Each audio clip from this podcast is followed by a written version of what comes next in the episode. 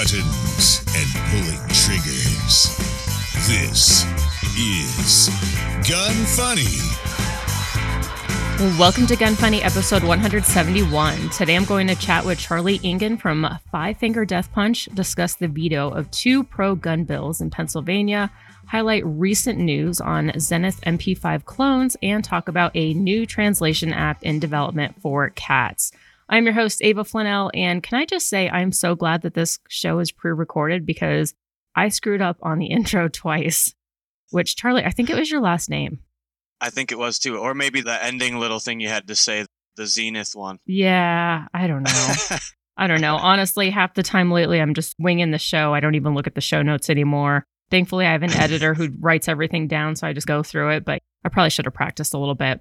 Before we get started, I've had a really interesting morning.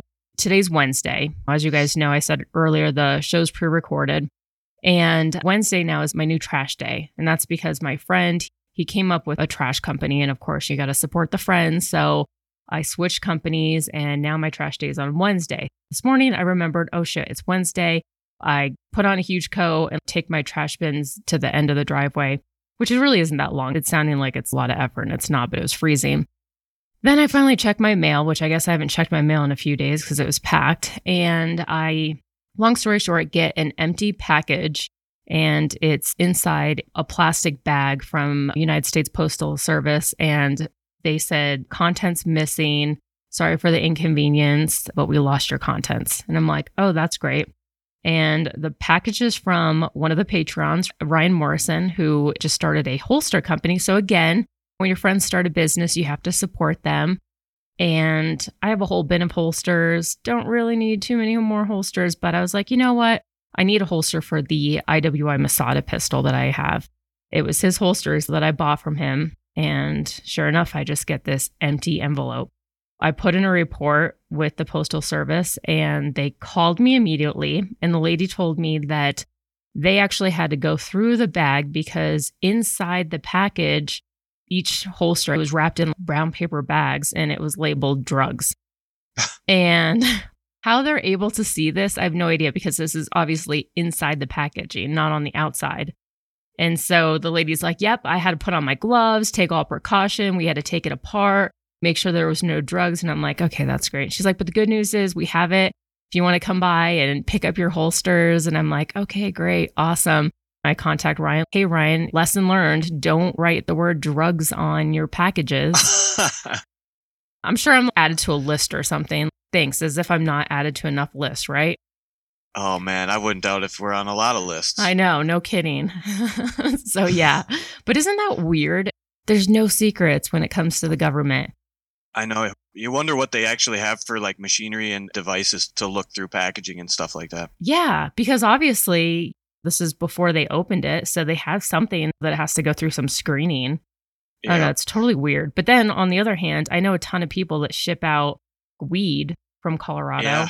And yeah, that themselves and stuff. Yeah, and that doesn't get caught. So I'm just like, okay, whatever. That is odd.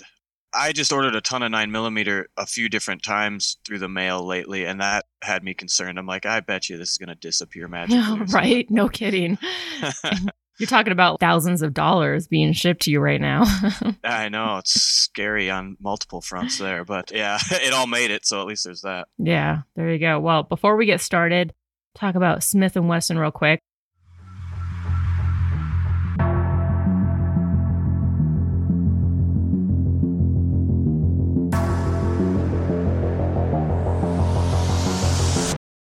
If you guys want a good pistol that looks and feels similar to a carry gun, but is more affordable to train with, you should check out the M&P 22 Compact from Smith & Wesson. The M&P 22 Compact has all the same ergonomics as a full-size M&P, and it's just a good, affordable way to train because obviously 22 is less expensive, although I heard the other day that it was up to 30 cents a round, which is pretty insane. It's more than what 9mm used to be but it's still obviously less expensive than paying 70 cents around. I highly recommend the M&P 22 Compact. I know 22s, any rimfire gun is typically a lot more finicky, usually takes only certain types of ammo or certain grains. But I have shot the M&P 22 and it's not as finicky as most rimfire pistols out there. So I'd highly recommend it. MSRP is only 389. They're one of the most affordable and reliable suppressor ready 22 guns out there. And you could check that out as well as other products at smith-wesson.com. All right, now it's time to get into it.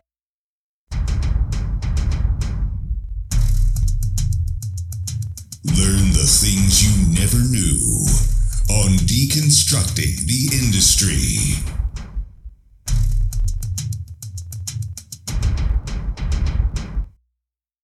All right, so Charlie, for those who don't recognize your name, you are the drummer for the band Five Finger Death Punch. And I gotta admit, I actually don't really listen to a lot of your music. I guess I'm more R and B, alternative, or country music. yeah, yeah, definitely not. You know, it's an acqu- uh, I wouldn't say an acquired taste, but you're either you're generally into like the aggressive stuff or not. yeah. Know? or if it's a role in your life, like a lot of fans that I talk to, it's like, oh, when we work out, I always jam in your stuff or something like that. So. Yeah, in which that makes sense. When I was younger, I used to be into it. I used to like bands very similar. And now that I'm older, my best friend, she listens to music. She's a big fan of yours. I actually was going to oh, message oh, yeah. you and, and say, hey, right now I'm hanging out with my best friend and she's a huge fan. She's like, don't tell him that. And I was like, okay, I won't. I'm sure you get that all the time anyways, but but whenever we're together, she always wants to play that music and I'm like, "Can you just shut it off? I feel like it's stressing me out. I want to listen to stuff that's more calming." For sure, it can fill that role for sure if you want to get fired up. yeah, definitely. But I want to talk to you about how you even landed this role because you kind of have a, yeah. a pretty interesting past. You have, what is it, a master's degree in music? Yep. Okay. Yep. Yeah. So I came from sort of a more the artsy fartsy musicians music scene. So mm-hmm. I was kind of more in the pro, you know, progressive rock, progressive metal type stuff. And my drumming style, if you were a fan of mine before joining Death Punch, you wouldn't necessarily correlate with joining a band like Five Finger, but I guess you would with the busy feet and the, you know, the real kind of like aggressive nature to my playing. But yeah, I definitely came from more of like a fusion, yeah, like nerdy metal. I, I guess even like bands like Rush and some of the older ones, and then a lot of yeah, between the Buried and Me, Opeth, Dream Theater, that scene, I guess. And mm-hmm. I played with a band called Scale the Summit. I still do for recording, and that's you know instrumental kind of like almost I don't know what you'd call it like movie soundtrack sort of vibe to some of the songs. But yeah, essentially, I, I did the whole, been playing drums since I was two. So I grew up playing and my family, you know, has some musicians in it and my uncles bought me a drum set. So I started young, played through high school and, and was heavily into it. And then ended up doing the master's thing in my 20s. And then, long story short, I'm just kind of skipping through the boring details, but played a lot. And then kind of gained a name on the internet. So when Instagram was still kind of in its not its infancy, but it was like those 15 second video days. Mm-hmm. Developed a large fan base on Instagram, which led me to kind of the more, yeah, like people knew who I was more in the mainstream. I say that with air quotes, but mm-hmm. in the drumming world, I started to make a name for myself. And then ended up getting Death Punch because I was in Scale the Summit and I had a lot of friends in the industry and in the more the arena rock scene. And I was friends with Jeremy, the original drummer. So him and I had talked for probably a year and a half. And then to make that story simple, uh, he essentially was like, I'm leaving. You want to take over for me? And I was like, yep, let's do it. So that was in 2018. So yeah, basically the fall 18 is when I joined Death. Wow, that's pretty incredible. And why did the previous drummer leave? If you don't mind me asking. Yeah, he was having some back issues. So they were kind of in the middle of a two chunk run with Breaking Ben and who else was Bad Wolves. And man, I'm forgetting the other band. Sorry. but whatever. They did like a summer run and then there was a month break and then they were doing a fall run. So I started to become part of that summer run. So I went down and jammed with the band on stage during a sound check and then spent like a week with them on just learning the ins and outs of the crew and meet all of that making sure we gelled and then went home and started learning tunes and got ready for the fall run. And yeah so it, initially his back was just bugging him. He had to get a minor surgery on it and stuff and he just wasn't going to be able to do the fall run. So i took over for that and then i just stayed stayed in the role. Wow. That's pretty crazy. And what went through your mind when you were offered this position? It was definitely like a euphoric sort of vibe of like finally, you know, like because I've always been a big 80s and like late 80s, early 90s hair metal. My parents were super into that scene. So I'd go to all the shows like Skid Row, uh, Warrant, Winger, Slaughter, like all those types of bands. So I've always like loved the big production and the big arena vibe, and I always wanted to make it to that level. It's just tougher in these days and less of those types of bands. Mm-hmm. So I never knew I'd join Death Punch, but I always figured I'd get a role like that to some extent. So I was just ecstatic on multiple levels for that part of it. And then also just the way everything kind of rolled out and the way I filled that role was super easy, all things considered, because I had never done arena tours before on a freight train that was moving a thousand miles an hour. They had been going for so long at that point and already established such a massive name that playing sold out arenas carries some pressure as far as like you don't want to be the guy that screws it up, let alone the drummer, because it's really noticeable. Mm-hmm. it was, yeah, I mean, it was exciting. If I was going to dumb it down to a few words, it was super exciting. Yeah, I can only imagine because being a career musician is something that so many people want to do, and very few people have that opportunity. And yeah. same thing, like when I lived in New York City, everyone's like, Yeah, I'm trying to be an actor and actress. And okay, so you're a waitress. That's essentially yeah, what it means totally. is everyone's trying to break into that. And it's one of those things where it's extremely competitive. And for you to do that is just incredible did the fans adapt to you pretty well, or were they, uh, who's the new guy? We liked the other drummer better. Yeah, I thought that would be the trickiest part, but honestly, they've been so great.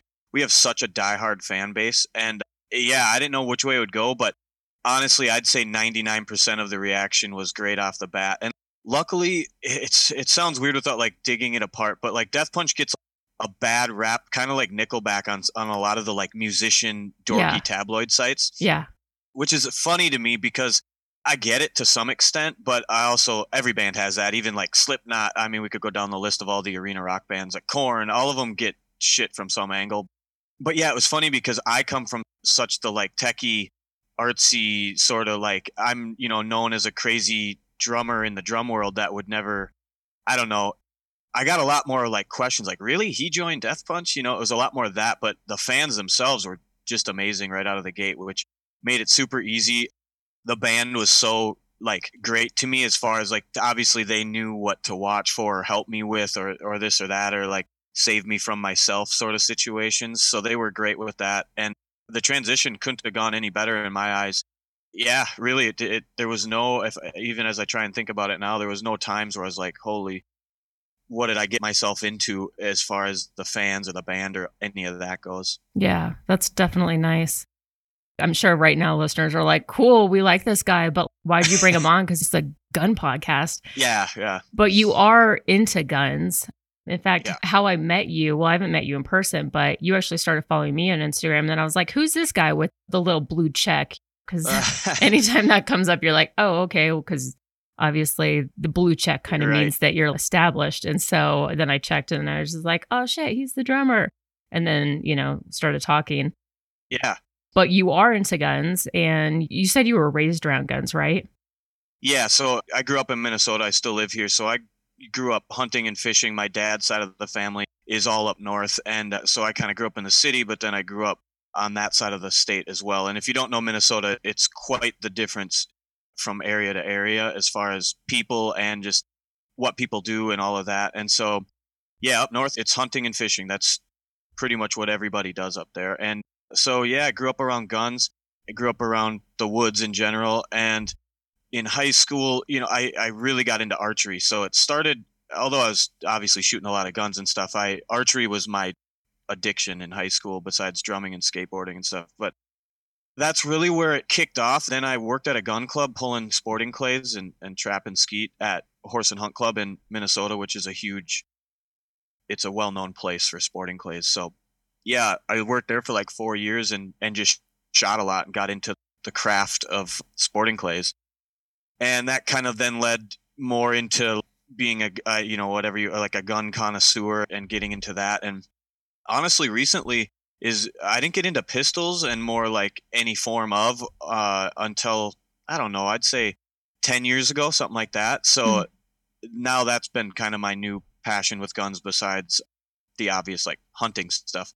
So yeah, grew up around it and enjoy it more now than ever. Yeah, that's awesome. It's kind of weird to me because I didn't realize that you came from more of a musical artsy background. Yeah. And typically the music, arts, and guns don't typically have that correlation. It's Yeah, usually true. not to stereotype, but art music is more kind of liberal. Yep. Mm. That's kind of cool that you were kind of raised around both. Who- Yeah, and I I would say the music side of it, like it, I agree with exactly what you said. Although my family was like the musical stuff, it, it really wasn't too artsy artsy. I was more that way, but they were more of the like straight ahead rocker types, but Mhm. definitely not overboard. So it wasn't like this like kind of like the classified hillbilly like all right let's go shoot guns and listen to heavy metal type stuff it Yeah. wasn't that it wasn't that at all but for me that's where i kind of fell into was definitely more you know i like super heavy music i definitely like shooting guns but i'm more into the craft of them and, and the, the sport of it as well than just like seeing where i can go shoot a gun even though that's fun too Mhm. They were like, okay, let's play some classical music while we. yeah i did i definitely didn't have any of that growing up no i was my parents were young and we like to go they like to go to rock shows Nice. That's pretty cool. Do you Yeah. remember the first concert that you went to? I don't remember exactly the first, but I went to so many of them. I have a lot of memories. I remember meeting Mark Slaughter and stuff. Like we would do like backstage meet and greet stuff, and I have pictures still that are pretty funny. I've actually been meaning to share online. I'll have to do that soon. But uh, yeah, I remember a lot of them, and they'd put me on their shoulders, and I'd play air drums because I was playing drums at that time. And so yeah, I have a lot of memories from the shows, which is fun. That's funny. My first concert was Steve Miller Band. And then oh yeah, after that, Aerosmith. My mom had the biggest crush on Steven Tyler. awesome. And I kind of had a crush on Joe Perry. Oh yeah, And and my mom used to say Steven Tyler, he's not that cute in person, just if you looked at him. But when he performed, she's like, oh my God, he's so hot. Granted, my mom was happily married the entire time, but she would joke, I'm going to put up a poster of Steven Tyler in my bedroom. That's funny. Yeah, the the rock star persona and, and character overrides looks a lot of times. Oh, totally. Yeah, I agree. I always enjoyed watching people play, and it definitely, in my opinion, makes people more attractive.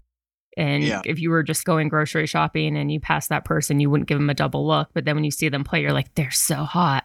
And I think Yeah. a lot of women could probably agree, or even men. I'm sure they see like Britney Yeah. Spears perform or something like that. yeah, I think when you see anybody like naturally have that come out of them, you know, that's why when it's forced and it's so phony, you kind of feel that and it's kind of like cringy and cheesy. Mhm. But when it naturally comes out of people, there's something about the vulnerability mixed with the like attitude and energy exertion that creates this sort of like larger than life thing that you just can't help but be attracted to. Yeah, definitely. I'm going to take a quick break and talk about SB Tactical.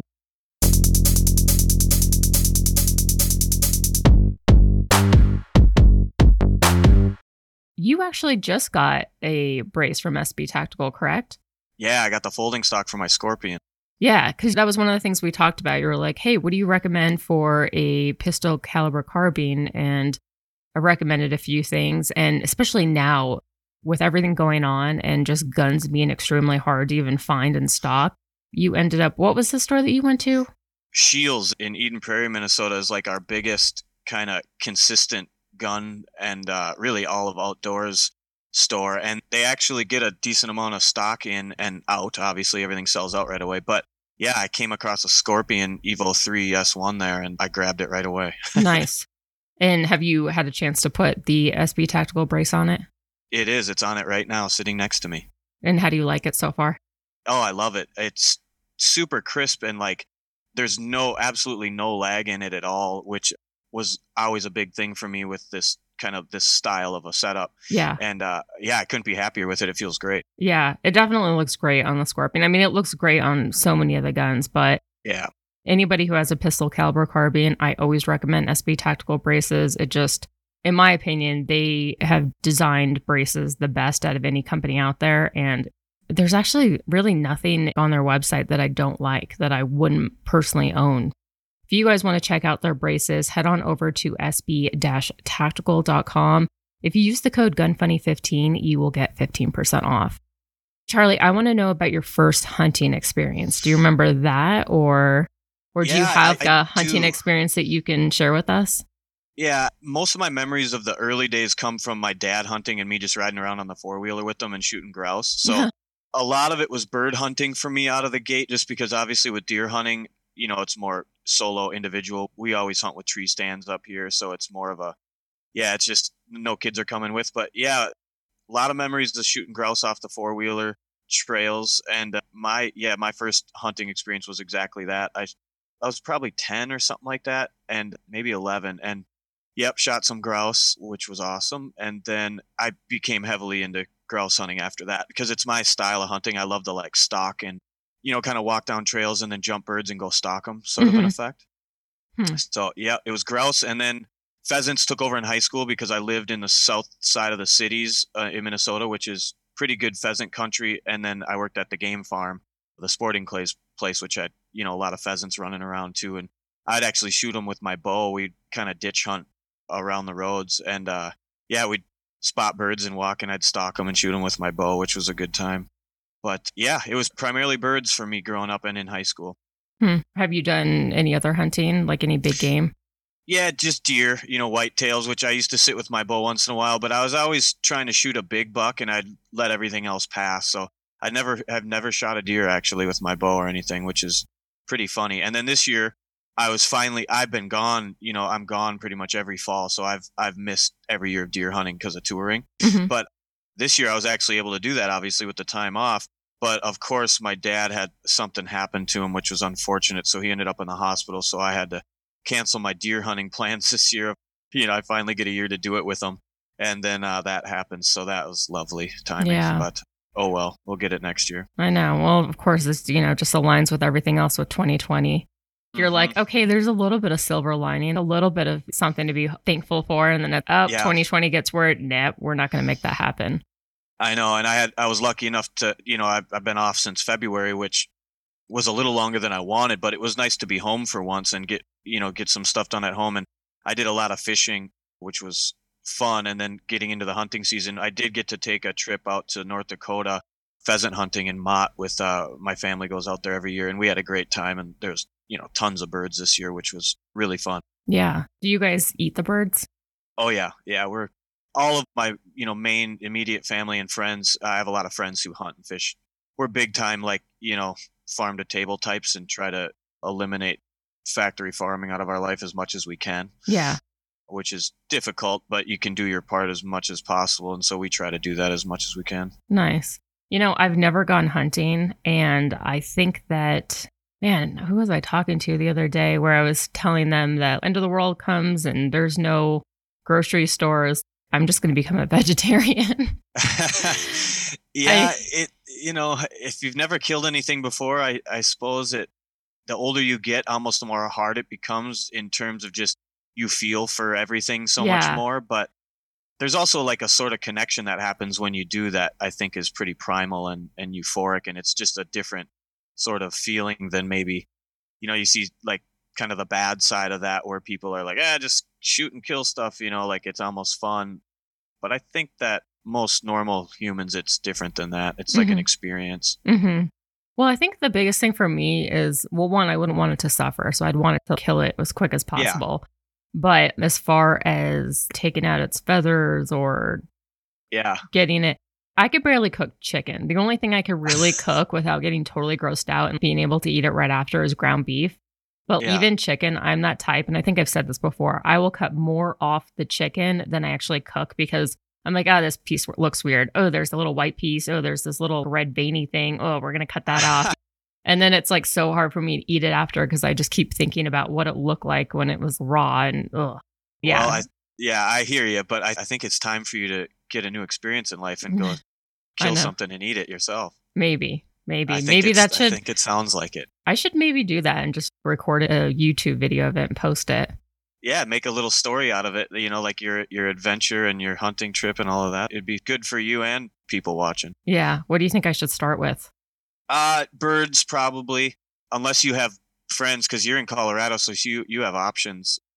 But you know, shotguns and birds, you can't really go wrong because it's still kind of fun and enjoyable. And you won't feel as bad or you know whatever you want to call it. You won't have as many emotions killing a bird as you would say a, an elk for your first time i would think. Well not to mention you have to basically what is the word where you cut it open and get the meat and stuff? Like you have to do that within a short time period before it rots. yeah you would field dress it is like when you're out in the woods and you have to do the initial field dressing where you gut it essentially and then yeah. you know elk is a whole different beast but you would only be doing that if you had a a guide essentially your first time out. Yeah. But but yeah, with the birds too, you know, it's it's easy and it's once you get used to it, it's nothing. But yeah, start with birds. I think you'd have fun doing it. And then if you're using birdshot, are there BBs that get stuck in the meat? Do you ever find a BB Yeah. when you're eating? You do. Yeah, you try and pick them out while you're cleaning the birds and, and everything. But yeah, Okay. you'll find BBs. Okay, well that's fun. That's fun. That's great. I'm sure my dentist will love that. It keeps you on your toes while you're eating it. Yeah. right? No kidding. It makes sure that you chew really well before swallowing. no, yeah, you, you see the BBs real easy when you're cleaning it. Okay, that's good to know. I got to talk about the obvious here, you know, with COVID and how much it's affected your life. And it's crazy because I can't think of anyone that it really hasn't had an effect on. People could be like, oh, well, I was antisocial to begin with. But I mean, there's still things or your business. And people probably also think of, oh, you know, career musicians, they probably make a ton of money and they can afford not to work for a year. But people don't realize that everyone's bills are all relative, I guess. And for people to think that even multimillionaires or famous people or whatever, for them to not be affected and not be able to pay their bills, Right.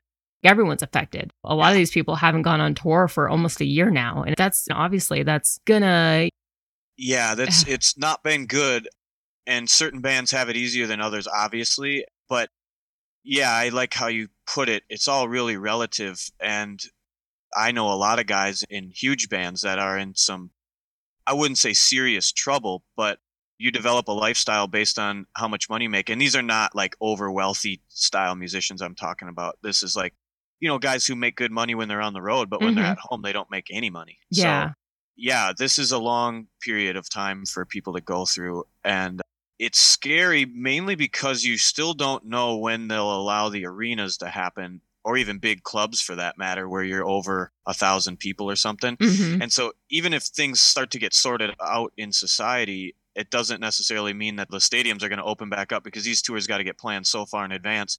And there's so many parts to the equation that go into it. And it's so much money to put a tour on the road. Most bands don't profit on their tour until like the last week of a five, six week tour.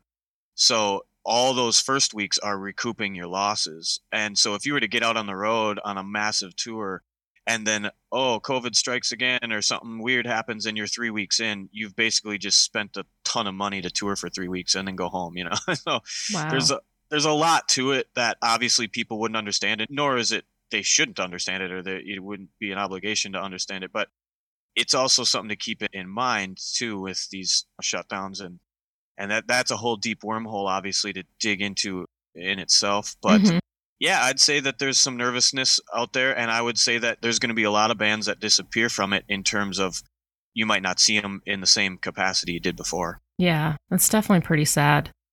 Yeah, it is. I feel bad, especially because there's so many good bands that were on that middle plateau. A lot of the bands I listen to, for that matter, are bands that are like big in the music world, but they're not Yeah. selling tons of the records and selling out arenas or anything. So, yeah, I don't know. We'll see the aftermath because it's probably still not fallen fully, you know? Yeah, I know. It's funny. You can't help but think back to when basically everything shut down. They're like, oh, it's just to flatten the curve a little bit. It's just going to be a few weeks. And here Yep. we are almost a year later. And it's just like, come on. I get it. Do I think COVID exists? Yes. Do I know people that have gotten it? Yeah. And most people that I know that have gotten it, they're sick for a week, they get over it. It has a huge recovery rate. And I think that people that are higher risk, like they should stay home. But I definitely think that the economy should continue to function. And, and I get that they don't want to overwhelm hospitals, but it kind of seems like a lot of this is just sort of like an average cold where most people aren't going to the hospital. it feels very very like a controlled operation to like get conspiratory on it without delving Mhm. too deep into it is like there's no way that it's just what it is that, that it just can't be because why you would risk i mean essentially ruining a country over this, which it absolutely would have the power to do. Absolutely. As as we know it, at the very least, you know, like the top and bottom are flipping harder and or, you know more and more, and uh, it's just an odd sort of approach out of the gate to me. I it felt weird, and I had just gotten back from Europe, and it was kind of it was like a week behind us over there. So when we were in Italy, we were in Milan, and like three days later is when it started to hit there, and it was like on the news and stuff like that, and we were worried about getting home, honestly. And we got home February 23rd. And then we had a spring tour lined up that got canceled, obviously, in March, I think it was, is when that, uh, the word on, you know, we waited till the very end. And then, yeah, it just seems like if it was so bad and it was so devastating, they would have taken different precautions. Because to me, it's odd that you can keep giant corporations open where Mhm. 1000s and thousands of people are walking in and out of those stores every day Exactly. but then Stacy's coffee shop that has like 30 people in it throughout the day she can't open and I don't know I feel like if you really want to change a world economy this is a way to do it so Yeah. I hope I'm wrong but it just feels like there's some that whole great reset thing just has a little too much weight behind it. Hmm Yeah, I completely agree. and you see it in the gun industry too and and just the whole political side of everything is just taken a very str- I wouldn't even say strange. It's expected in a sense like I think anybody who's paid attention to second amendment laws or just honestly even as general as like left versus right this seems like a really it's a great way to divide people even more I Oh, guess is a good way to put it Yeah, absolutely. And I've never seen the country this divided before. There's Yeah. just a lot of hatred going on right now, and it's really unfortunate. It is. It feels like a thing now too. It it's like the days of our lives, but we just brought it to real life or something. Like Right. people people latch onto it and they look forward to the drama and they look forward to the division and it kind of gets them off in a way that's Mhm. frightening to me. And people have always been like that and it's been like this since kind of the 9/11 era. It seems like media took over a little bit more. I'm 35, so I was late high school when that was going down and it just seems like the bigger the media got and social media at that it seems like now it's just kind of taking over everything as far as opinions go Yeah, definitely. Let's talk about your guys' recent music video that you put out that kind of got quite a bit of controversy. Which music video was that again? Yeah for living the dream yeah that's I, I forgot about that that's a good thing to bring up is yeah it did it's not surprising to us so zoltan the original guy in death punch he started death punch a long time ago he's from Rom- romania i was going to say he's from hungary and he grew up in communist country Mhm. and he came here started a life for himself all of that he, he has the classic immigrant story of success we'll call it and he's very i guess sensitive to these topics and it's funny that i ended up in death punch being i'm like 10 years younger than those guys essentially and we have especially me and zoltan i would say almost exact same viewpoints of kind of the world and the the twistedness and the whatever the culture things and on and on and with living the dream he took control of that video and it's essentially like a story of i guess i'm going to speak for him like what the country could become if things went the wrong way. Mhm. and although it kind of shows our side of how we view things it also is like more of a depiction of, of things. It's not necessarily saying i think this and these guys are the bad guys and these are the good guys but i feel like it straight up just shows what could happen you know but he te- he definitely took a story turn with it. And uh, yeah the, the controversy kind of came from the metal tabloid sites. There's a mask scene where a nancy pelosi type figure is like wearing an exempt pin and she's putting masks on citizens of the new US of the futuristic US and and uh, I think it I think in the video it's Republic of USA and and uh, yeah change the flag and stuff and anyways there's like a line of people that are like getting the masks put on them by the Nancy Pelosi figure who's not wearing a mask and they're compliant they have a pin on the on the on their chest that says like compliant and people took that as we were calling everybody in America. The one metal tabloid site said Five Finger Death Punch calls mask wearing citizens communists in new video or something. They spun it, you know, all, Yeah. all lame. And really, what it was about was uh, that the you know the rules are for thee and not for me type attitude that Mhm. that all these people and all these politicians have generally. And that's all it was. But yeah, that one spun out of control for a couple of days. It was pretty pretty funny reading the comments. And you know, it's up for interpretation in terms of like there's no words in the thing. So you're watching a video, you know, essentially with with no dialogue. and the imagery and stuff is pretty. I wouldn't call it biased by any means, but you can tell which side of the fence we stand on. That's for Mhm. sure. But yeah, that, uh, I'm getting I'm getting sidetracked as I as I tell that story. But yeah, it was it turned out really well. I was actually I loved it. We're only in the video for just a little bit, and we kind of lead the uh, lead the army of everyday citizens, so to speak, kind of trying to get get the U.S. back in this totalitarian state that the futuristic U.S. is in at the time. Mhm. I really liked the music video, and it does have a lot of room for interpretation and how people want to perceive it. But I thought that you guys did an excellent job on that. And I actually really liked the song too. I was like, Oh, oh, yeah, maybe I should. I really haven't listened to a lot of Five Finger Death Punch songs. So Sure. I'm going to. yeah take the journey there's you know there's it's one of those bands where uh, half of it you'll probably like and then half of it you won't if you're you know i know you're not super into the you know the heavy aggressive screaming type stuff so it's kind of a mixture of that and then songs like living the dream Mm-hmm.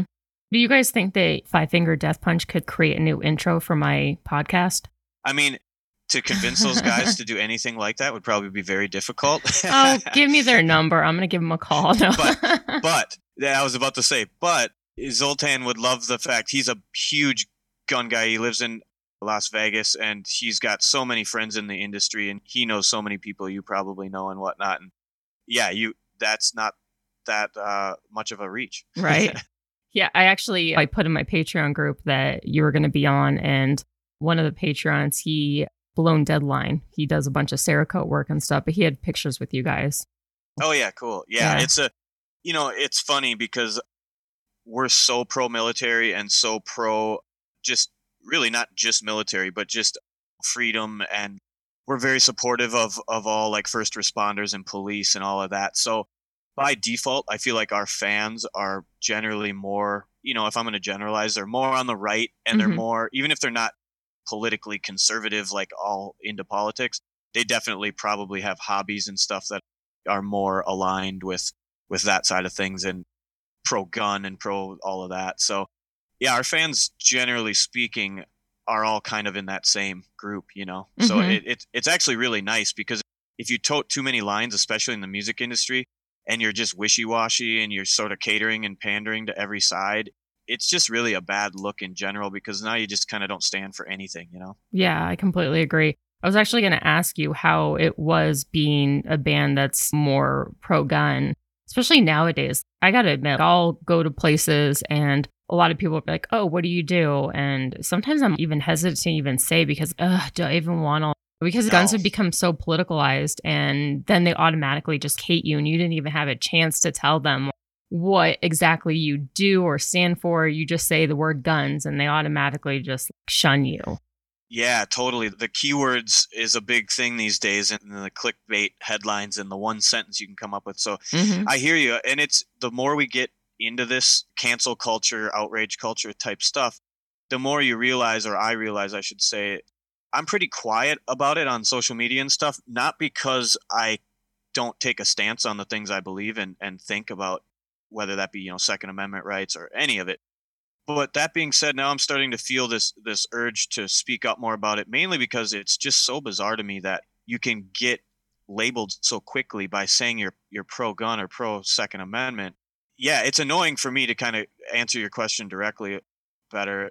It's frustrating because like I'll post a picture of a gun on my story and I'll get so many, especially when I first started doing it more, I'd get so many, I guess, hate comments or hate whatever direct messages. And everybody was from a different country. Every single one of them was like from a country where, you know, they don't even, they're not allowed guns. And so it's like to see that style of brainwashing like take hold over, you know, however many generations it might be, it's kind of like a sad reality that I don't think is going to get any better. Really, it, it feels like it's only going to get harder and worse. And so I I've felt the need to like speak up about it more solely based on the fact of like people need to accept that most of the country still stands for freedom of choice and and what you want to do with your you know what I mean like it's crazy to me that the media can let things spin so out of control and use it as such a divisive method and then the hate that rolls along with it is just it's wild Yeah, I completely agree. I couldn't agree more, actually. All right. Do you have any future plans? I know that's kind of hard to answer with everything going on. Yeah, we do a little bit. If we do any like live, we haven't done anything like live stream or anything because we feel like we want if we're going to do something like that we want it to be like next level. Yeah. and uh, you know our show is so much a part of who the band is. Like our shows even if you don't like the music our show is incredible. And so we would like to if we do anything like that do it the right way. And uh, we've talked about it a little bit. I don't know if we'll throw anything into motion. I suppose it just really depends on how long this takes. But as of now it looks like next fall is what we're aiming at next you know hopefully next summer next fall to get it back out on the road. We just released a new album this year in february so we don't really want to bury that and just do another album because we really like the album that came out. Mhm. and uh, so to do another one just because we have the downtime would kind of just bury that one. So i don't think we're going to do that. And then yeah we'll see what happens here and hopefully get back out on the road next fall. Yeah, no kidding. And then people who want to follow you on social media and Five Finger Death Punch, where can they go? yeah just all the usual spots everything is either five finger death punch or mine is charlie engen and uh, instagram's really my main one so the other ones are just when i feel like resharing it on those i'll get around to it type of thing but yeah we're everywhere on all the uh, social media sites and apps Okay, cool. And Ingen is Engen. This is what messed Yeah. me up. Is E N G N. Yup. N G E N. yep e-n-g-e-n hmm. Now that I know. one gets everybody Yeah, well, now I know why people sometimes when they see my last name and I'm like, it's flannel. And they're like, flannel? And I'm like, Yeah. I'm like, no, it's not spelt flannel. And Funny. then it's kind of funny. All right, moving forward, IWI.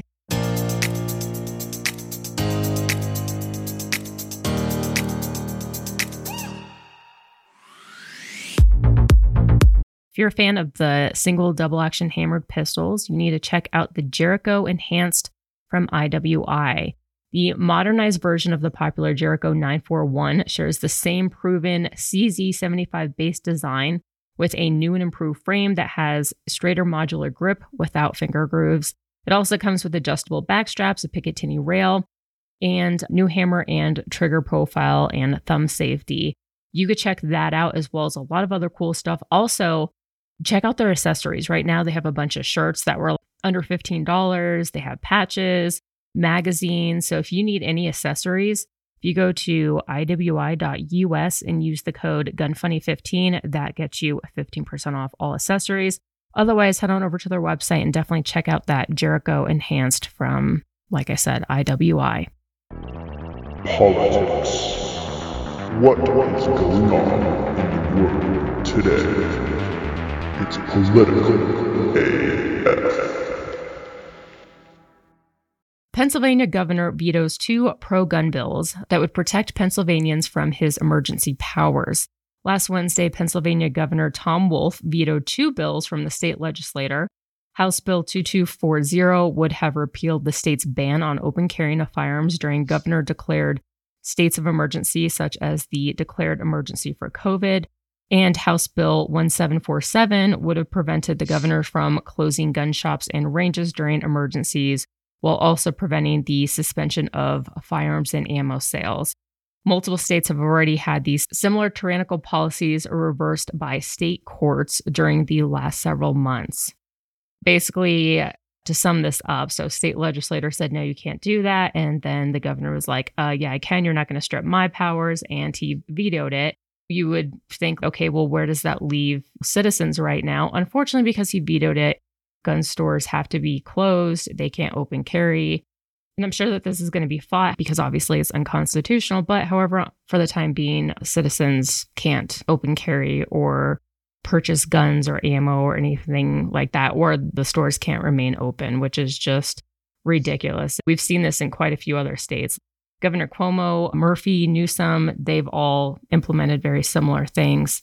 And I don't know, in my opinion, it's just like the governor kind of overreaching and overstepping boundaries. What are your thoughts on that? yeah, it's typical right now. You can see in a lot of these Democratic run states, especially like the one I live in too, it's a miracle we've not gotten stepped on it as far as gun stuff goes. But Pennsylvania, I don't know why they took such a strong turn in this. They were also doing, I saw like a week or so ago, they they weren't so anybody who had their permit to carry like their paperwork in, they basically stopped all of that. So it was just put on hold. So if you were waiting on your permit, you're not going to get it for a while, type of thing. and this stuff always scares me because I try to always not go super conspiracy side of it, but I can't help it. hmm And that is if you just start chipping away at the stone, eventually the whole thing's gone type of an effect. And I don't know, it just feels like a lot of these states that are doing this, it's this will lead to eventual big things, you know what I mean? That are Mhm. permanent, permanently divisive and uh it's it's a frightening frightening time for that. Oh, yeah, I completely agree. Just the amount of constitutional rights that have been stomped on during the last year in the name of saving lives. Right. Give me a break. It does kind of feel like we're living in another country. This does not feel like America.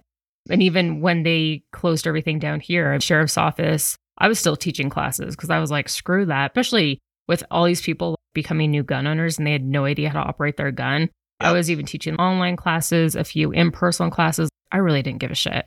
But the sheriff's office was closed. So you couldn't apply for your concealed carry permit. And now I think they're operating at a much smaller percentage, but yeah. They haven't closed yet. But I'm sure it's just a matter of time before they close again. But even right now, with everything being backed up, you're looking at about two, two and a half months before you could even get your appointment with the sheriff's office. And then you're Yep. looking at a little over three months before it arrives in the mail. Yeah, is- mine was exactly. I had to do a renewal in June, so this is even before things went super crazy. And to get my sheriff appointment, it was a two and a half month wait. Yeah, it's crazy. That's Yeah, crazy, especially even this is before any of this. yeah, it was literally. This was before the riots started here, which it you know that it kicked off here because of the Floyd stuff, and uh, I made my appointment like a week before the Floyd stuff was happening, and so even then it was bad, and I could only imagine what it is now. Yeah, I know. It's definitely pretty crazy. I know here in Colorado, and I'm not saying that you guys should break the law, but I'm just stating the obvious. Here, if you get caught concealed carrying and you don't have a permit, it's a misdemeanor. Oh, really? Yeah. I don't know. That's wild. Obviously, it varies among states, so definitely check that out. But it's one of those things where even here in Colorado, anything that's privately owned, like a business such as like a restaurant, a shopping center, even if there's a sign that says no guns allowed, you can still conceal carry in those places. Only if they happen to find out can they then ask you to leave. And if you don't leave, then they can charge you for trespassing. But up until that point, you're not breaking any laws and you're not doing anything wrong. So if they do find out and they ask you to leave, absolutely leave. But there's a lot of times where I carry as much as I possibly can. And it's one of those things where I recognize the repercussions and I will gladly take that if it means saving my life. Because nowadays the world's just so freaking crazy. It's Yeah, exactly. there's really no safe place. Like you could be going to church and some whack job opens fire. So Yeah, I know it's interesting, and that, and like bringing it back to that Pennsylvania stuff. It, it's funny that all these laws, and oh, I read a comment on the on one of the articles about that because I was reading up on it, and it was this. It's a lady who's in Mom's Demand Action, of course. and her name is something Wolf. But uh, she just the comment alone that she said, it makes me cringe that people could actually not just think this way, but say it with such a confidence as if it's reality. Uh, Mhm. And she said, like loosening gun laws will only threaten public safety and worsen Pennsylvania's gun violence crisis because their violence has spiked massively this year. Mhm.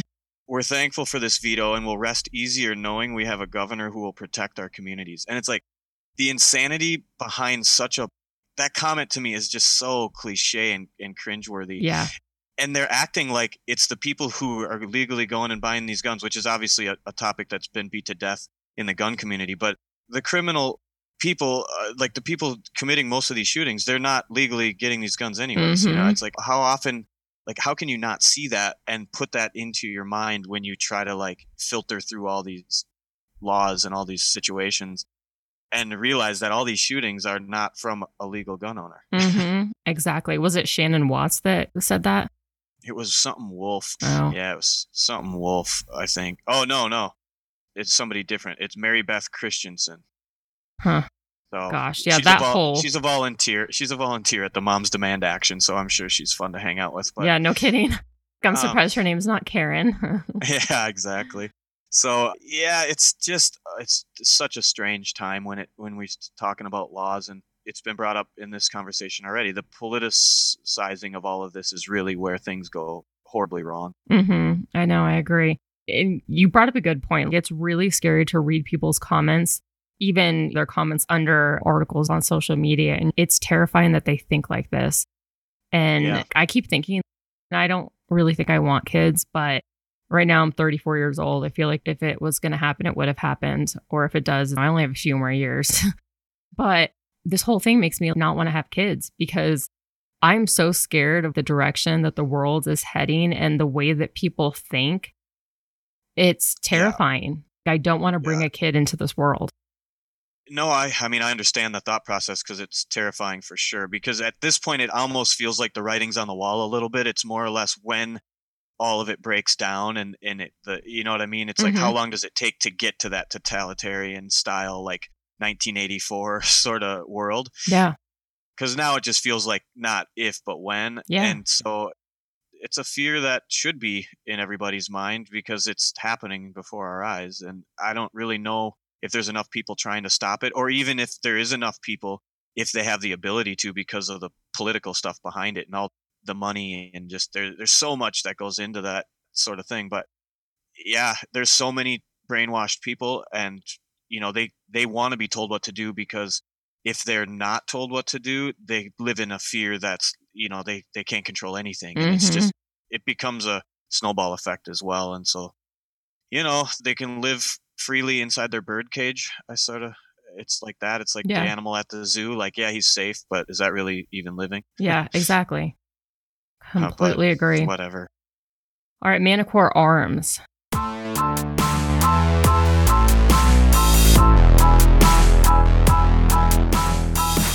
This is the company actually I told you that you should check out because they make a lot of cool upgrades for the Scorpion and Tavor and a lot of cool stuff. But in addition to all of that, and they also have patches, t-shirts, but I also noticed the other night that they have their exclusive reduced signature chest rigs. And the one that I was looking at is called the Risker. So the Risker gives you the ability to carry three AR mags or four subgun mags in a more comfortable and lower profile than the typical chest rigs. The pouches feature a front folding cover that is secure but opens easily by pulling on the tab. The harness has an X type layout, so it's easy to conceal under clothing. And with the cutie buckles, you can also attach a plate carrier, which, hey guys, who knows if you're going to have to do that at this point? I feel like everyone at this point should own a plate carrier, some plates. i have one sitting next to my bed right. yeah, so you're ready to go. I have a few actually. I need to get everything Yeah. ready. If shit hits the fan, I have my bag and my. Yep. I need to get a little bit more. yeah especially with your arsenal there's no point in that Yeah, exactly. No kidding. That chest rig is only $156.95, but remember, you're not going to pay full price because you'll use the code GUNFUNNY15 and that gets you 15% off. And that is at manticorearms.com. Q&A. There's no such thing as a stupid question. Just kidding. Visit gunfunny.com forward slash contact to submit yours. Today's question is What kinds of ammunition do you recommend for defensive purposes? That is, of course, if you can find any at this moment, which I know right now all ammo is really hard to get. I like, if you're concealed carrying, I like the Liberty Civil Defense because it's so lightweight and the ballistics of it aren't bad. Because figure your gun's already heavy, and by the time you load, let's say 10 rounds, it's going to be even heavier. And for me, I think it's more important that you're going to have a gun that's more comfortable, that you're more likely to carry than a gun that's uncomfortable, it's heavy, and you pick and choose when you want to carry it. As far as the best self defense ammo, in my opinion, I'm a big fan of the Speer Gold Dot. If you look at the ballistics, it's passed all of the ballistic testing. It consistently passes all FBI protocol tests. It seems like it's probably the best performance ammo, in my opinion, again. And I'm not sponsored by either of these companies. So obviously, a loaded gun, ammunition is going to be better than not having a loaded gun. Definitely use hollow points when you're shooting for self defense as opposed to full metal jacket, just because it's going to do a lot more tissue damage and it has more stopping power. So it's less likely to go through your attacker and someone innocent nearby. Is there a specific kind of ammo that you like, Charlie? I mean, not really, because I've never had the luxury of just sitting and blasting all different types of it. Oh, okay. But- Is this where you're like, oh, must be nice? Well, guess what? It must be nice Yeah. to go on tour, go to Europe. You're like, oh, I'm in. no, but I uh I mean in all my carry guns I have well in my my SIG 365 I have actually a bunch of SIGs hollow points and I've shot a lot of those rounds. I shouldn't say a lot, but the stuff I've shot of it, I've never had a jam or anything and it feels good. So I've Mhm. just had the the SIG hollow points. yeah, they make some good stuff too. Yeah, it's hard to find their stuff cuz I got that when it was not this era. But um, Right. now I just take whatever I can get when it comes to hollow points and I never shoot them. yeah. Well, so there's two things that I would highly recommend is one, stay away from the gimmicky stuff, the RIP rounds, and they're gonna hate me if I say this, but I personally think you're just asking for a lawsuit. Anything that's oh breaks up into 12 different pieces and any good lawyers, they'll use that against you. They're gonna say that it was more of a novelty item, you had more interest in causing more injury than if you were to just use typical hollow points. And then also test fire it through your gun. I know that hollow points right now are expensive. I mean, hell, all ammo is expensive, but test fire it through your gun. Make sure that it's going to cycle properly because a lot of brands and grains and stuff like that can be finicky with your ammo. So you don't want to find out the hard way. Cool, I'm trying to protect myself and it's not cycling properly. Yeah, absolutely. That's I think a lot of people make that mistake and then they find out real quick like some of those goofy points don't, you know, uh, especially a lot of the smaller carry guns like the 380s uh, Mhm. and even 9s for that matter. It you can definitely feel the difference of different point styles and different grains with the springs that some of these guns have and a lot of people don't shoot their carry guns very often either so their springs never fully really break in. hmm Yeah. I can't tell you how many times I have people come through my class. I would say, honestly, 80% of people Yeah. They'll buy a gun. They've had it sitting in their closet for the last two years. They've never shot it. They have no idea if it works. And that's not even to mention, if nothing else, if it's sitting around for two years, you should probably lubricate it because Yeah. lubrication probably evaporated and that's going to cause a jam as well. But most of these people don't even know if their gun cycles, if it operates, if it's able to shoot, let alone, okay, now you play the whole ammo thing and you don't Yep. even know if your gun's going to shoot that brand of ammo definitely test it out. Uh, they say it takes about 50 to 100 rounds to break a gun in. So you want to break that gun in because most sure. guns at the factory are only shot maybe once or twice. It's not like they put a ton of rounds through the gun. Yeah, it's it's true. And the hollow points usually in some of these mags too, the, like the mags are brand new and they're so tight when they're first, you know, Mhm. when you when you load them that a lot of those hollow points they just I I don't really ever run into failure to eject type situations. It's more like failure to load, like it just won't come out of the mag properly. Yeah, that's a good point as well. All right, Tacti Talk. Tacti Talk. Discussing popular guns and gear. Love it? Hate it? Find out now. Remember when we were talking about the MP5 and you're like, oh, they're so awesome. And I was like, I know I love them, but we can't really justify spending that much Yeah. on an MP5. Yeah. Even the clones, they're still pretty pricey. Yep. But it looks like 2021 might be our year if we actually want to get one. Zenith Firearms, they've been around for quite a while. They're known for their MP5s that they've imported into the US. And while these are not quite up to the same quality as the HK MP5s, they're known for being a more affordable alternative than the HK. The MP5s that Zenith has been importing since 2011 were manufactured by a company called Turkish Mechanical and Chemical Industry Corporation, MKE. And this was manufactured obviously in Turkey. After recent news that MKE was teaming up with Century Arms to produce the AP5, another affordable MP5 clone, which will be soon released, Zenith made the decision to cut ties with the Turkish manufacturer. So a little bit of drama going on there. Instead, they will now build their own MP5 clones here in the US, which is probably pretty smart, especially with everything going on with ATF trying to implement arbitrary importation restrictions. Given that they already have the designs and everything set up, that should give them a jump start on this.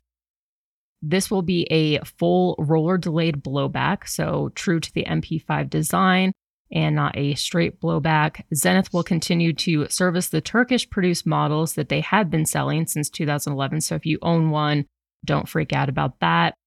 With Zenith set to produce their own in the US, Century Arms teaming up with MKE and Palmetto State Armory working on their own in conjunction with Leadstar Arms. 2021 should definitely be the year that all these MP5 clones come out. The big question is who will be the first to release this? Will they be reliable and which will be the most affordable? I know that when I interviewed Palmetto State Armory, I think they were saying that they wanted to make it under a thousand dollars. And they were supposed to come out this year. They swore by it because every shot show, they're like, this is the year we're going to release our MP5 clone. And then sure enough, something would happen. And I interviewed the guy, the owner of Leadstar, and he's like, nope, I'm putting my name behind it. So I am going to make sure that it definitely releases. But then COVID happened. So it's like you really can't blame anybody for everything that came about since COVID because even if they had the design and everything was ready to go, they're limited to production just because of all the restrictions that each state is implementing. Either way, figure 2021, you should see some MP5 clones. Which one would you say is your bet on? Oh man, I mean, Palmetto seems to stay up to. I don't know. They yeah, they don't have any MP5 clones. I've looked at a bunch of their guns though. They definitely have upped their game and have come out with some pretty cool guns. Even the AK-V, that gun is so much freaking fun to shoot. I want one so bad. Mm. I've heard that from a, a few people actually that for being so affordable, Yeah. that's actually like a great, you know, like if you want an AK style gun to, to Mhm. go with. Mm-hmm.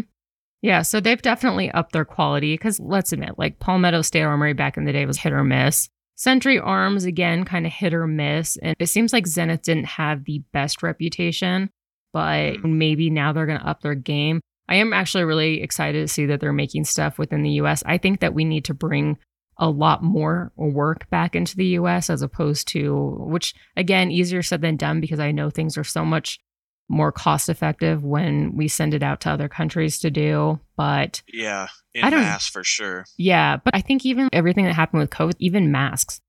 Think about when COVID first happened, people could not find masks anywhere. And that's because most of the main companies that manufactured masks, they already designated that to other countries. And Right. so a lot of these factories were just at a standstill. They weren't even producing masks. Yeah, I don't know. I have never heard of Zenith before, or at least never looked into them. But you would think that coming over here, it would only increase everything as far as sales go because you know you don't really have to deal with importing and going through that. hmm It's got to be a nightmare to get if you're building even just parts of the gun and shipping them in here. I would imagine there's a lot of laws and limitations and fees that go along with that. hmm Yeah, definitely. Yeah. And who knows? Maybe we'll actually even see that savings too on the gun. Yeah, you never know. I, it's going to be an interesting year to see where ammo prices and gun prices and all of that goes. It'll either go back a little bit to normal, or if there's a lot of crazy laws passed and stuff, I wouldn't doubt if this is just the beginning of the up, I know. up pricing. I don't know. Who knows? I know. I'm still debating. Uh, do I just give in and spend like 600 bucks on nine millimeter or, I know? did it. It just sucks. It sucks because you know what it used to cost. It's the same thing when you buy a house and you can't help but look at the history of what it sold for even five years ago. And you're like, awesome, I'm paying double. Yep, I know. It's crazy. I yeah, it's like an investment at this point. Though. It's like, yeah, no kidding. I don't know. It is it, but are we buying at the peak? And it's gonna. I I love the stock market, so I th- relate it all to that. But I don't know what to say. I, in my opinion, I feel like it would come back to normal once they catch up a little bit and maybe things settle in. But if we see the opposite happen and things start to go extra crazy, then I I don't know. It probably is going to go up. Mm-hmm. Yep, definitely. That's stating the obvious, but it makes me not even want to shoot my. I have the 2,000 rounds uh, sitting in my basement that I just ordered, and I don't even want to shoot them. right? I know. Well, how do you think I feel? I'm trying to be like a YouTuber here and Exactly. and mag dump and be cool, but I don't really know if I'm going to do that. It hurts your soul a little bit every time you do it. Well, and then the amount of hate that I've gotten on Oh, social yeah. media because I'm mag dumping my own ammo, and people are like, "Oh, she doesn't pay for her own ammo." Uh, yeah, actually, I do. I don't have an ammo sponsor, and Yeah. everything that you're seeing me shoot, I have paid for, with the exception of the just recently when I reviewed the FK BRNO, they did send me ammo because they make it themselves, but Yeah. for the most part, I'm shooting stuff that I bought. And it was just crazy the amount of hate that I received just because I mag dumped, I don't know, maybe 10 rounds. And people are like, oh, must be nice. Yeah, it is nice Yeah. that I stocked up. And if nothing else, even if I didn't stock up and I paid prime rates for it, it's none of your business what I do with ammo that I bought. Oh, exactly. It just sums up the modern culture of of this hate Yeah. uh, something you don't have effect that has just reached like ma I, I mean, it can't get any worse than this. You do anything, and there'd be somebody that finds the ulterior Yeah. viewpoint of it and and can rip on you. It's just crazy. If you're shooting off ammo, like they probably don't even like guns to begin with, and if they do, they just say something fun like, "Oh, that looks fun. I, I want to do that soon." Yeah. No kidding. When did the US turn into such a like, communist freaking yeah, country? everything's criticized. Yeah, and, you can't get ammo because you can't get ammo or you don't want to pay the price for it. You expect Right. me to just share and disperse my ammo because I thought ahead. And yeah, you, you, can't know, do it if I can't do yeah, it. yeah, get out of here. and people don't understand like with this ammo shortage it's bad in minnesota obviously because there's just a lot of people that enjoy guns here you have to be diligent to, to find it and or you pay a price like i did and i still go to stores probably four or five times a week and i found 9 millimeter at cabela's yesterday so i bought a 100 rounds because that's what i'm limited to but that's at a normal price you know so i can shoot that without feeling guilty But- you got to be diligent if you want to find ammo and if you are you'll find it it's just annoying is all. Mhm. Yeah, definitely a little bit of an inconvenience. Yep. All right. Stupid, funny, cool, interesting, awesome, as. Never mind. AF. Former Amazon engineer creates a translation app for your cat. If you've ever wondered what your cat means when it meows, you probably didn't realize that there's an app for that. Well, not yet, but an engineer is developing one now to translate them.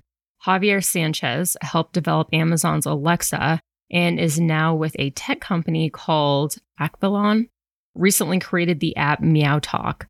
Using cues like the tone of the meows, Meow Talk is supposed to translate what needs your cat is trying to communicate into speech.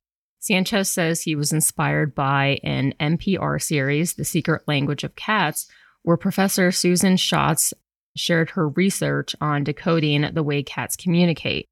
It's not a language, they don't share words or communicate with each other.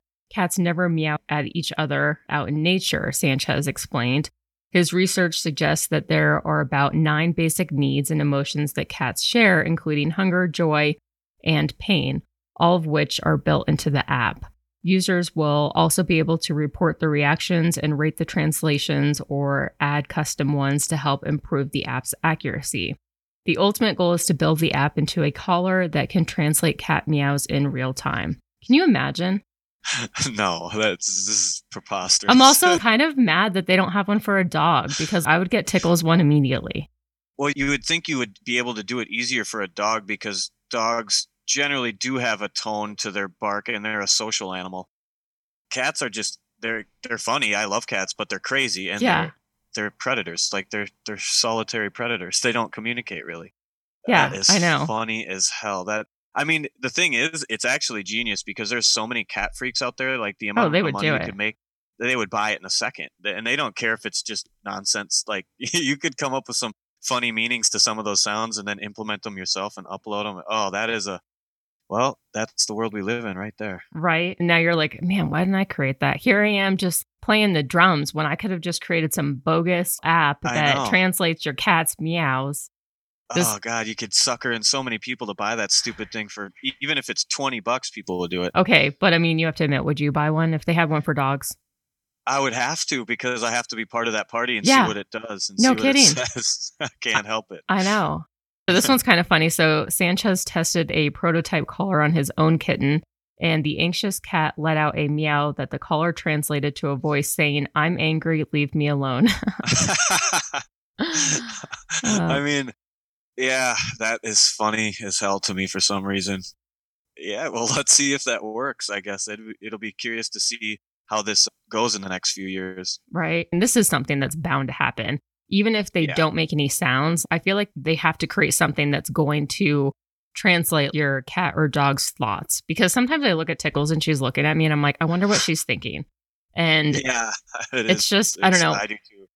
One of the things every morning, and I've been dreading this. So a few weeks ago, it was really cold and it snowed, and I don't let Tickles out when it snows. And she doesn't like the cold, anyways. So even if I wanted to let her out, she's not going to get very far. But I always give her a greenie, those little things that like Yeah. brush her teeth in the morning. And usually this is after she goes to the bathroom outside.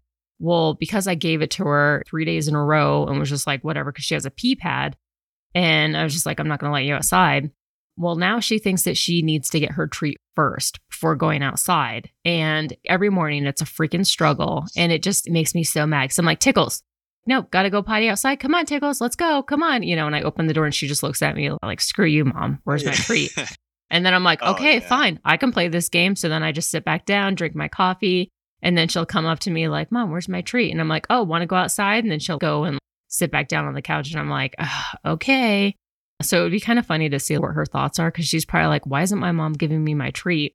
When I'm just like, Okay, just go to the bathroom outside and then we can give you your treat. And yeah, every You day. They, my dog was so spoiled. eh, He's really smart, so he would. I mean, he would do li- the little things like a lot of dogs do, where he would just go outside and pretend he has to go Yes. potty, and then come in and go right to the treat bag. You know, and he That's would what do my that dog 20, does.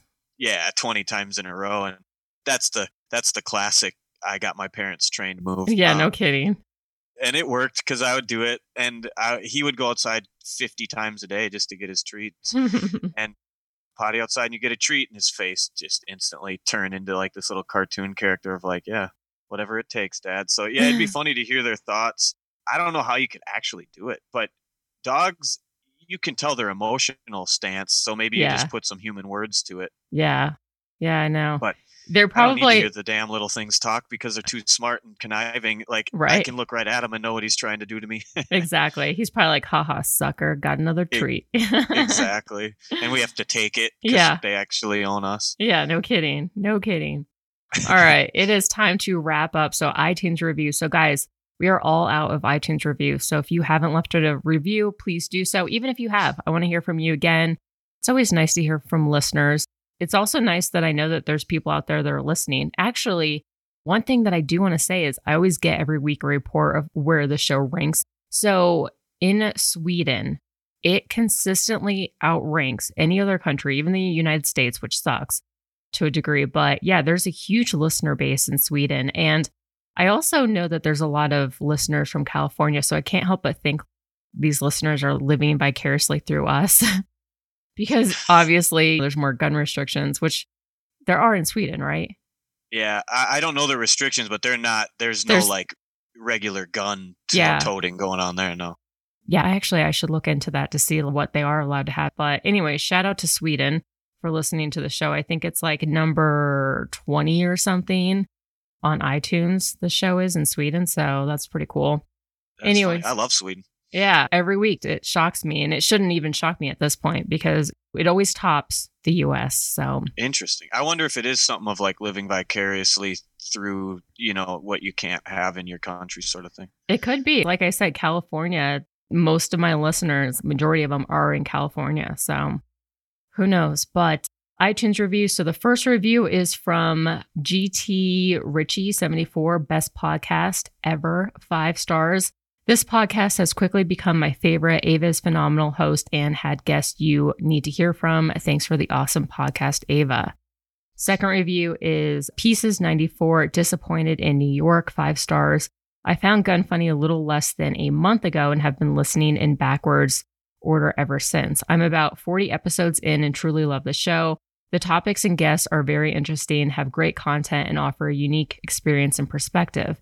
After listening to episode 166, I ordered an air pistol of my CZ75 to get some practice and the presentation and first shot target acquisition. I wouldn't have thought of searching for a replica air pistol, but the show triggered the idea and I couldn't be happier. Now, on to the disappointment. For the most part, I listened to the show during my commute. My wife's truck was hit while parked. Hopefully, it wasn't me because I have a tendency lately this year to hit park cars. Don't really want to talk about it, but just because my mind's all over the place. And of course, I bought a brand new car. It only happens when you buy a brand new car. It's like the glasses, your sunglasses. You buy expensive sunglasses, you lose them immediately, but you have these $5 sunglasses that you've had for years that you just can't lose, even if you don't mind if you lose them. But anyway, Sorry about your parked car. so the truck was hit while parked and is now in the body shop, leaving me to ride my motorcycle in the freezing New York winter. Oh my gosh, that's got to be crazy. Although, depending on where you are in New York, New York does have some of the best public transportation. So I would kind of look into that. Taking away valuable listening time. I'll be back binge listening in another week. Great show. Keep it up. P.S. If Operator Tickles is ever looking to form a crew, Operator Ella is standing by. Oh, how cute, Tickles. Oh, I was going to say Tickles as a girlfriend, but no, Tickles is also a girl. then again, who knows? We don't know what Tickles is into. No. But that's pretty funny. All right. So, Charlie, out of those two, I want you to pick a winner to win a prize pack. Well, I think the parked car one has to win because they took a hit. Yeah, right. There you go. it does suck, but yeah, you can't really listen to podcast too well when you are riding your bike. I couldn't even imagine riding a bike in the cold, especially New York, because anytime I was living in New York City, I'd be like, oh, it's so cold. And they're like, well, you're from Colorado. Aren't you used to the cold? But the thing with it, they don't realize, and same with Minnesota, because it's a little more humid, right? Minnesota in the summer is super humid. Yeah. Okay. The thing is, is when it's humid, it seems like the cold just goes right through you, whereas Colorado is very dry. So even if it is snowing, it's definitely a lot warmer. And not to mention in New York, you're walking everywhere. That is one thing I do not miss, but you're you're still walking a few blocks to the subway even if you take the subway. It's pretty crazy. Yeah, the wind too is there and I mean Minnesota extra sucks just cuz it's so cold, but uh, the wind in like Chicago and New York is definitely that's what makes the cold painful. Oh, so yeah. than just the actual air temperature anyway. I would never I would never bike. There's a ton of people who bike here too all year round, even in the like ridiculously freezing. And obviously it's the people who live downtown and are biking to other spots in downtown, but no, thank you. Yeah, agree. The only cycling I'll do is in the gym. there you go. which I started doing for the first time ever.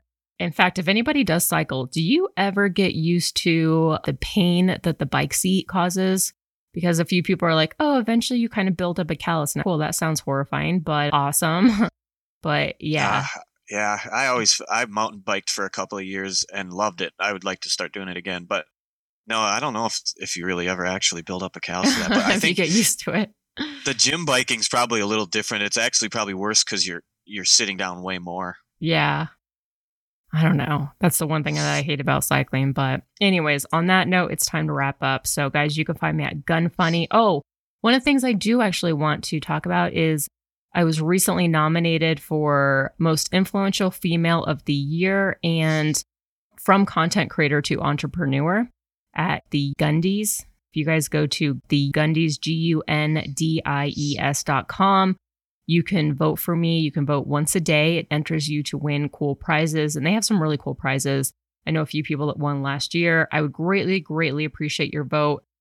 I'm definitely up against quite a few impressive women and other awesome content creators. If I don't win, I'm still just happy to be even nominated.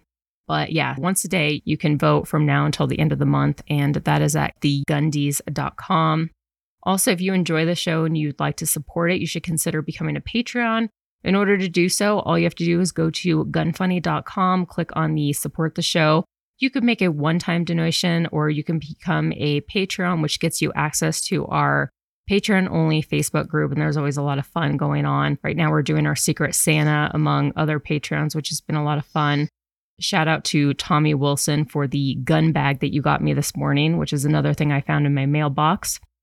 And Blown Deadline is giving away a $300 gift certificate to a lucky Patreon every month. That's another reason to become a Patreon. I also wanted to thank our $25 Patreons who are Corbin Bonafide, Iraq Veteran 8888, Ryan Morrison, Elliot and Mike Pappas, Joe Lyons, Justin Paulson, Jason Anderson, Joshua Hamp, Sportsman's Guide, Daniel Treadwell, Star Wars 77, Ralph Anthony, Dylan Savage, and Melissa Ridings. And King of the Patreon is still Jon Snow. He wants me to say count from one to 10. That's how long it would take Operator Tickles to kill you 47 times. Dang. Operator Tickles is a badass. All right, Charlie, thanks again for joining me. And can you just remind listeners once again where they can find you on social media? yeah, yeah. Thanks for having me. Main one is Instagram, but I'm on all of them, and it's just whatever.com slash Charlie Engen. All right, cool. Well, on that note, we are out of here. All right. See ya.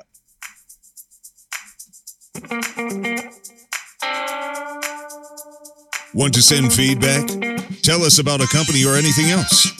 Go to gunfunny.com forward slash contact.